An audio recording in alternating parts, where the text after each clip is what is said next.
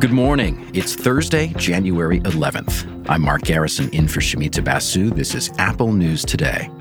On today's show, South Africa's genocide case against Israel, explaining the violent crisis in Ecuador, and a compelling new clue in one of the most famous unsolved mysteries in American history.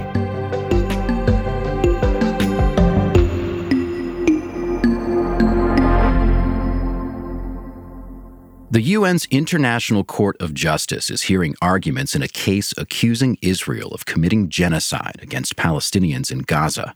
More than 23,000 Palestinians, largely civilians, have been killed since Hamas's attack on October 7th, and nearly all of Gaza's more than 2 million residents have been forced out of their homes.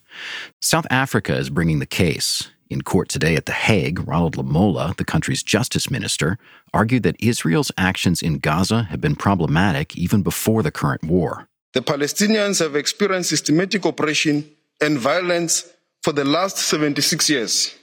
On 6 October 2023, and every day since October the 7th, 2023. In the Gaza Strip, at least since 2004, Israel continues to exercise control over the airspace, territorial waters, land crossing, water, electricity, and civilian infrastructure, as well as over key government functions. Lamola also clearly condemned the Hamas attack on Israel. Ellen Ioanes is covering the case for Vox. Proving that Israel directed genocide and actually as a whole state or body politic or however the court looks at this is going to be really hard. She told us about why South Africa is bringing the case against Israel. There's a really long history of solidarity with Palestinians. It's an important political notion within South Africa. Nelson Mandela once said the freedom of South Africans would be incomplete without the freedom of Palestinians. He and other anti apartheid campaigners were strong supporters of the Palestinian cause. South Africa laid out its argument in an 84 page document. It says Israel's actions are, quote, genocidal in character, intended to bring about the destruction of a substantial part of the Palestinian national, racial, and ethnical group. Israel has strongly denied the accusations, and yesterday, Prime Minister Benjamin Netanyahu said the country has no intention of displacing Gaza's civilian population. U.S. Secretary of State Antony Blinken calls the genocide case meritless. It's particularly galling given that those who are attacking Israel, Hamas, Hezbollah, the Houthis, as well as their supporter Iran, continue to openly call for the annihilation of Israel and the mass murder of Jews. Genocide is among the most serious crimes a country can be accused of. The term was first used in 1944 to describe the Nazi murders of Jewish people and other ethnic groups during the Holocaust. While the court's decisions are legally binding, they can be difficult to enforce. Russia, for example, was ordered to halt its invasion of Ukraine, but has continued to ignore that ruling. The interesting thing about the court is there really isn't much of a mechanism besides the UN Security Council and member states' treaty obligations to enforce it. And that's pretty complicated because the Security Council, especially the permanent members, are highly, highly political right now. So the US has veto power. So any sort of dispute that comes up before the Security Council, especially when it comes to Israel, the US is going to side with Israel. Still, Ioanes says a ruling of genocide would have significant impact on Israel's global reputation. Tomorrow, Israel will present its defense. It could be years before there's a final ruling in this case.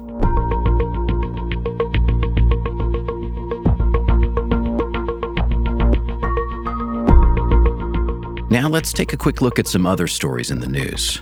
Today, there are closing arguments in former President Donald Trump's civil fraud case in New York, and those arguments will not be delivered by him personally.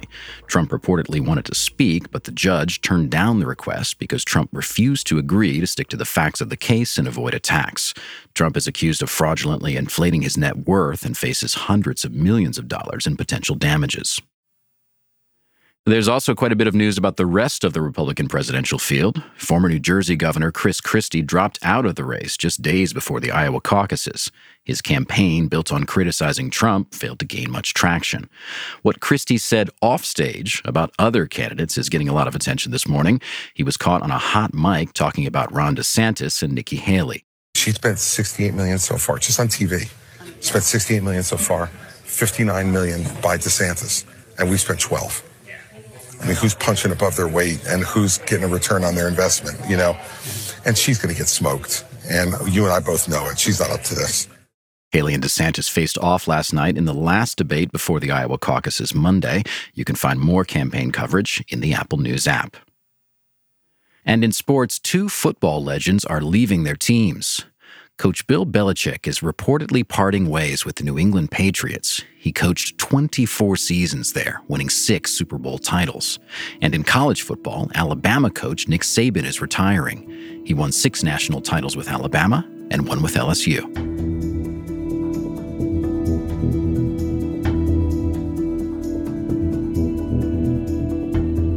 Now to Ecuador, where people are reeling from a wave of deadly violence. It includes the incident we talked about yesterday on the show, when armed men held a TV station's employees at gunpoint while they were live on the air. The BBC explains how the country has been overtaken by gang violence. The most recent wave started a few days ago when a notorious gang leader was found missing from his cell.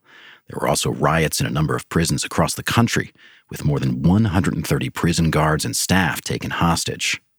Carolina Loza Leon, a local journalist, told the BBC that many people are afraid to leave their homes. Nobody expected this. We had seen violence, especially when there were transfers from drug gang members, key gang members, uh, from one prison to another, but nothing as coordinated at this level in several cities in the country as we saw.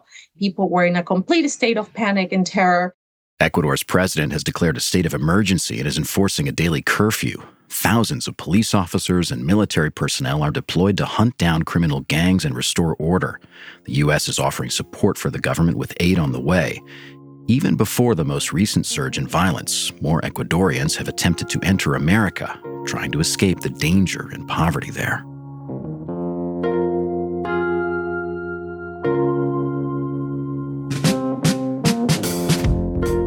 Going to close with a story about a big break in one of the FBI's most intriguing cold cases. Popular Mechanics looks at how a necktie may hold the answer to the only unsolved commercial airline hijacking in history. In 1971, a man got on a plane in Portland with a one way ticket to Seattle. He gave the flight attendant a note. It said he had a bomb and wanted $200,000. His demands were met. Then, somewhere over Washington state, he parachuted out and was never found. History knows him as D.B. Cooper. Just before he jumped out, he took off his tie. It wouldn't be a good idea to skydive with one of those flapping around in your face. Now, a new analysis finds some microscopic evidence that's promising. Private investigator Eric Ulis talked to the Fox station in Seattle about the case.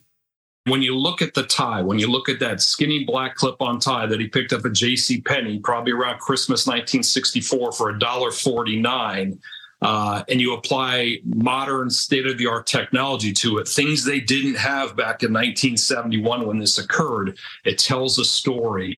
Ulis says the tiny metal fragments on the tie trace to a company called Crucible Steel in Pennsylvania. It provided material that made planes. And Cooper seemed to know a lot about aircraft. He gave very specific instructions about the flight path, speed, even the angle of the flaps on the wings.